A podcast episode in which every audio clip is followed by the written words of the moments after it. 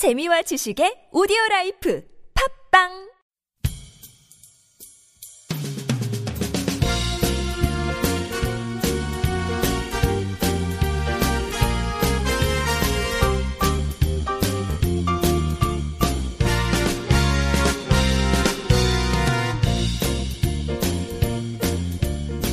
안녕하세요 이동훈 기자입니다. 안녕하세요. 김준성 기자입니다. 안녕하세요. 문경 기자입니다. 을지 프리덤 가디언 연습이 끝났습니다. 네, 끝났는데 이 기간에 상당한 일들이 있었어요. 사실 북에서 SLBM을 또 발사를 해가지고 성공했다. 북에서 이렇게 발표했고 사실 이제 다른 나라에서도 거의 성공으로 인정을 하더라고요. 한국도 뭐 사실상 성공으로 이렇게 인정을 하고 네. 있고 연합뉴스도 뭐 고각 발사를 언급하면서 제대로 쐈으면 2,000km 날아갔을 거다. 연료 채워서 나- 쐈으면 2,000km 날아갔을 거다. 뭐 이렇게도 얘기하더라고요. 네, 그렇게 이제 이런 일도 있었고 또 하나가 이 을지훈련 관련해서 북한이 안보리에 이 회의 소집을 또 요구를 한 게 있어요. 물론 안 됐죠. 네, 북한이 안보리 회의 소집을 요구를 했는데 안보리에서 이걸 안 받았어요. 안 네. 받긴 했는데 어쨌든 북에서 왜 이런 음, 안보리 소집을 요구를 했는가 이런 걸 좀 알아보는 것도 필요할 것 같아서 오늘 이 북한이 북한의 안보리 회의 소집에 대한 얘기를 나눠보도록 하겠습니다. 네. 북한이 이제 안보리 회의 소집 요구를 가끔 해요. 어. 아, 가끔. 네, 자주 합니다.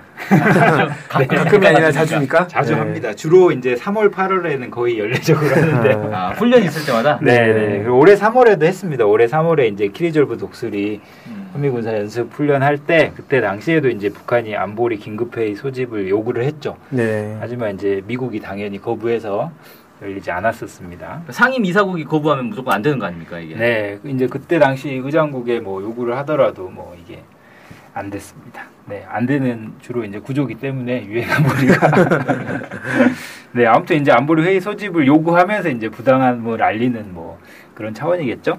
네, 그래서 이제 그 북한 이제 그 자성남 유엔 대사가 23일 날 이제 UFG 훈련 바로 앞두고 어 이제 요구를 했었습니다. 그래서 한반도가 전쟁 직전에 놓여 있다. 어, 이렇게 하면서 이제 유엔 안보리 이사회 긴급 소집을 이제 요구를 했어요.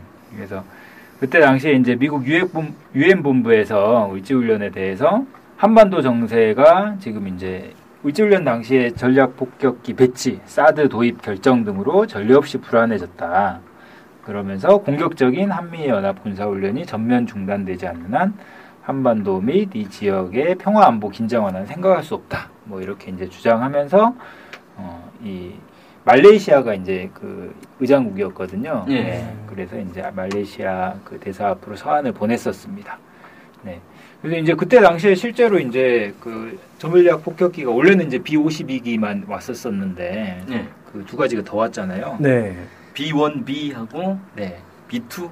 네, 이렇게 아무튼 왔죠. 그래서 이제 그거 이제 상당히 더 이, 위협적인 그런 폭격기 배치라서 이제 북이 더 이런 반응을 했었던 것 같고 그리고 이제 그 이후에도 이제 외무성 담화도 발표하고 외무성 성명도 어, 이제 쭉 발표를 했었습니다.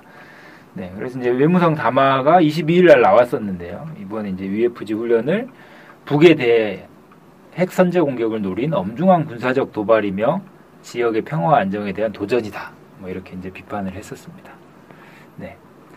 그리고 이제 이때 당시 이제 대변인이 주장했던 게 상당히 흥미로웠었어요. 뭐였냐면 이제 이 미국이 최근에 이제 이 의지훈련을 앞두고 군사적 긴장을 조성하는 이유를 지난해 8월 사태 같은 최극단 정세를 조성해서 한국에 더 많은 전략 자산을 끌어들이고 한미일 삼각 군사 동맹을 합리화시키려고 이제 하는 거다 이렇게 주장을 했었습니다. 음. 그래서 이제 지난해 8월 사태 혹시 기억나세요? 그 지뢰 사건 아닙니까? 예, 김우정 예, 기자 예, 지뢰 사건. 지뢰 사건. 지뢰 사건이 이제 뭐 터졌었고 어, 원인은 아직도 안 밝혀졌죠. 네. 지뢰가 있었으니까 터졌을 겁니다. 네, 아무튼 지뢰 사건이 있었고 그래서 이제 확성기를 틀었잖아요. 확성기 네. 트니까 이제 48시간에 안 하면 이제 쏴버리겠다. 네. 북에서 경고를 했고 결국 이제 뭐 북의 준전시 상태 선포하고 그래서 이제 그때 당시에 8.25 합의가 나왔었죠. 네. 네. 아무튼 그게 이제 지난해 8월 사태인데 이제 이런 정세를 조성을 해서 어, 한국에 더 많은 전략 자산을 끌어들인다. 지금 이제 전략 자산 하나 끌어들여졌잖아요. 사드. 네. 네, 그래서 아직 오진 않았죠. 네, 아무튼 온다고 이제 하고 있죠. 더 많은 전략 생산을 끌어들이기 위한 이런 조치다. 뭐 이렇게 이제 북한에서 주장을 하더라고요. 네. 네. 일부러 네. 긴장을 고조시켜서 이제 무기를 더 많이 무기를 팔아먹으려고. 이렇게 도입하려는 거다. 네. 음. 음. 네, 이렇게 이제 외무성이 좀 분석을 했었습니다. 그러면서 이제 이런 이제 침략적인 전쟁 연습을 비롯한 대북 적대시 책동과 핵 위협 요소들을 이제 우리 군대와 인민의 단호하고 무자비한 대응을 면치 못할 거다. 이렇게 이제 경고를 하면서 마무리를 했었습니다. 예, 물론 이제 미 국방부에서는 이제 뭐 이 연습이 연례적인 방어 훈련이다라고 음. 하는 해마다 하는 레파토리를 반복을 했습니다. 네. 네, 그래서 이제 요런 이제 을지 훈련 과정에서의 상당히 물론 이제 작년처럼 물리적으로 드러난 막 이제 북한의 대응이 있지는 않았지만 예. 대응 있었죠. 미사일 쐈잖아요. 아 SLBM 말고 쐈죠. SLBM 말고 근데 이게 보도가 안 된 거일 수 있어요. 맞아요. 있었는데 보도가 안 됐을 우리 눈에는 안. 보였겠죠. 네. 네, 우리가 뭐 알 수가 없잖아요. 네, 근데 사실 작년보다 훨씬 더 큰 충격을 받았을 것 같아요. 네, 우리 정부하고 미국 네. 입장에서는 SLBM을 쏘는 바람에 그냥. 네. 그래서 이제 SLBM 관련해서도 지금 이제 그 유엔 안보리에서 언론 성명 발표를 했습니다. 네. 네. 이번에 사실 언론 성명 안 되지 않겠냐라는 전망이 네. 우세했잖아요. 그죠. 네. 저번에도 한번 그 러시아가 반대해가지고 언론 성명. 네. 중국이 중국, 반대. 아, 중국이 중국이 반, 반대. 중국이 사드- 사드, 내용을 네. 넣어야 된다라고 해서 안 아, 됐었죠. 그 전에가 그 전에도 한 번 있었어요. 네. 러시아가 반대. 그때는 러시아가 또 아무튼 언론 성명 되게 발표 합의가 안 되다가 이번에는 그래도 이제 SLBM이 워낙 충격파가 크기 때문에 러시아가 좀 저기 한것 같은데 원래 러시아가 한번 반대했고 중국이 한번 반대했고 이번에 러시아 타, 타임인데 러시아가 반대를 안 하면서 이게 통과된 것 같은데 이제 중국 같은 경우에 내년 그 내- 다음 달에 있을 그 G20 회의 때문에 아. 뭐 그랬다라는 얘기가 있더라고요. 요즘에 이제 뭐 공장까지 끄고 있다는데 아, 왜 대기 대기오염? 대기오염 대기오염 때문에 때문에? 공장 어. 가동을 중지했대. 작년에 있었던 그 열병식 때랑 비슷하네요. 그래서 요즘 우리나라 날씨가 좋대요. 아. 그런 설이 있습니다. 아, 네, 아무튼 아. 이제 그. 그거 관련해서도 SLBM 그 언론 성명 관련해서 북에서 그 외무성 대변인 성명이 나왔습니다. 그래서 강력하게 이제 규탄 배격한다 뭐 이런 네. 입장들도 발표를 했죠. 북한 입장에서 좀 기분 나쁠 수 있겠네요. 자기들이 안보리 회의 소집 요구하면 안 하다가 네. 어, SLBM 쏘니까 바로 어, 소집을 해가지고 네. 또 언론 규탄하고 그렇죠. 안보리 국가들 다 SLBM 있잖아요. 상위 있으면서. 있죠. 네. 네, 그래서 아무튼 이 을지훈련 이 위기는 이제 한풀 지나갔습니다. 지나갔지만 아무튼 SLBM을 두고 이런 긴장들은 계속 유지될 것 같습니다. 네, 아무튼 이 유엔 안보리가 원래 세계 평화를 지키기 위해서 존재하는 거잖아요.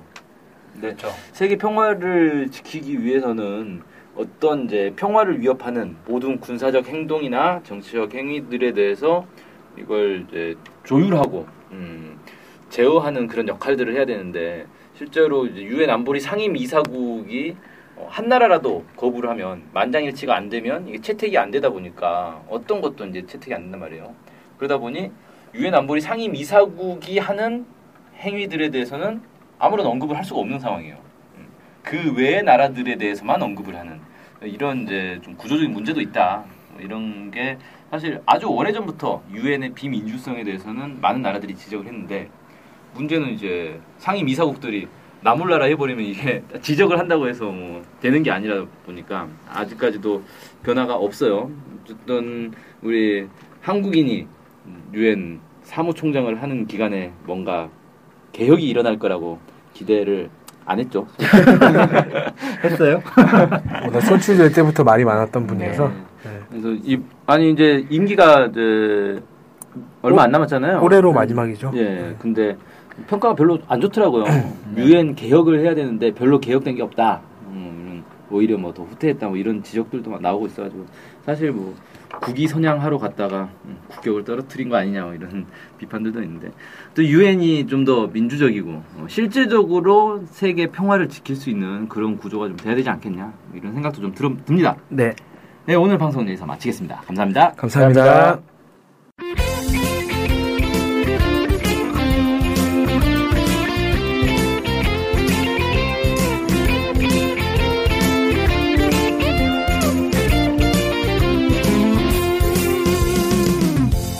저희 NK투데이 홈페이지랑 우리 방송 스케치북이랑 외국에서도 많이 보고 듣고 하더라고요. 놀랐어요. 네. 해외 동포들께서도 통일에 관심이 많으시거든요. 네. 그래서 혹시나 네, 해외 동포분들이 우리 NK투데이를 후원하고 싶을 것 같은데 네, 뭐 혼자만의 생각인가요? 네, 방법이 없을까요? 그래서 준비했습니다. 요즘은 페이팔로 손쉽게 외국에 돈을 보낼 수 있습니다. 아, 페이팔 그런 게 있습니까?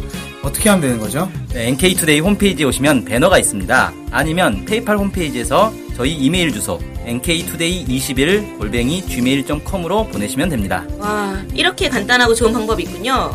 아무튼 해외 동포 여러분들의 많은 후원 부탁드립니다.